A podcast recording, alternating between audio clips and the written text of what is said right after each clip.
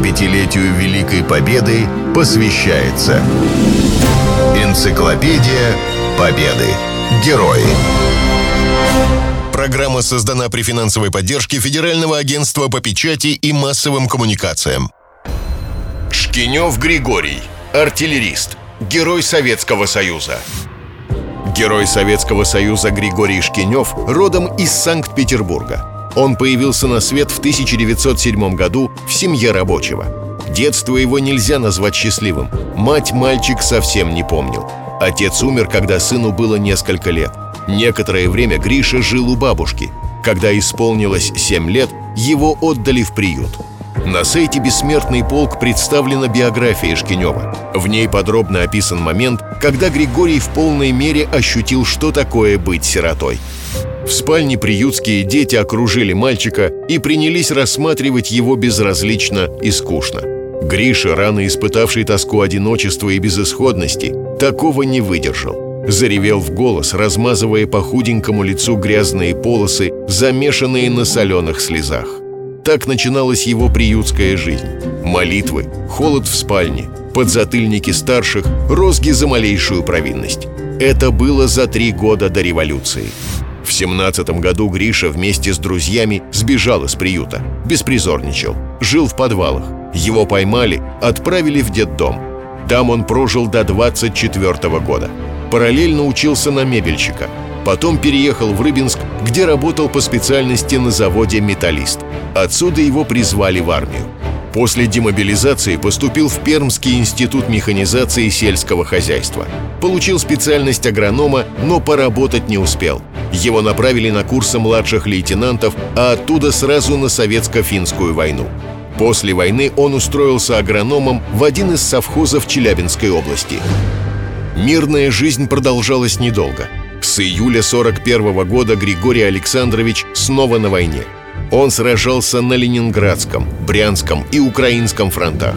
Его артиллерийский полк освобождал Орел, Житомир, Львов. В 1942 году офицер прошел обучение на курсах усовершенствования командного состава и получил под начало минометный дивизион. В качестве командира Шкинев особенно отличился в боях при освобождении Польши. Его подвиг описан на сайте «Лица Зауралья». Мужество и находчивость командир минометного дивизиона Шкинев проявил в бою 28 апреля 1945 года на подступах к городу Губин в Польше. Его наблюдательный пункт, находившийся на выгодной в тактическом плане высоте, был отрезан гитлеровцами от основных сил 459-го минометного полка. Минометчики Шкинева приняли бой в окружении. В критические моменты боя командир дивизиона трижды вызывал огонь своих батарей на себя. Благодаря мужественным действиям воинов-минометчиков и их отважного командира высота была удержана. На сайте «Бессмертный полк» этот бой описан в деталях. На тринадцатый день в доме, куда Шкинев собрал всех живых, осталось всего пятеро. Сам капитан, старший лейтенант Вартумян, сержант Супрунов, младший сержант Халиков и рядовой Катанов, который уже четвертый день не говорил из-за контузии. Фашисты, видимо, решили взять их живыми. Настала минута, когда у каждого осталось всего по одному патрону для себя. Фамилии живых и погибших занесли на листок бумаги. Листок укрыли в тайнике, а координаты передали на батарею. «Все в подвал», — дал команду Шкинев. «Халиков, передай в полк. Огонь на меня!» Снаряды рвались на высоте. Эсэсовцы отступали. Защитники выбрались на свет, чтобы можно было наблюдать за врагом. Они жили на зло смерти. «Свои снаряды нас не возьмут», — убеждал Вартумян. «На то они и свои», — подтвердил Шкинев. Григорий Александрович потом вспоминал. «Вызывал огонь несколько раз. Фашисты близко, я даю команду. Опять наблюдаем. Вижу, полезли. Новая команда.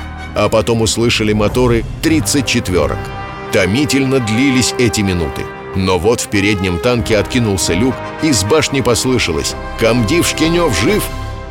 Указом Президиума Верховного Совета СССР от 27 июня 1945 года старшему лейтенанту Шкиневу Григорию Александровичу было присвоено звание Героя Советского Союза с вручением Ордена Ленина и медали «Золотая звезда».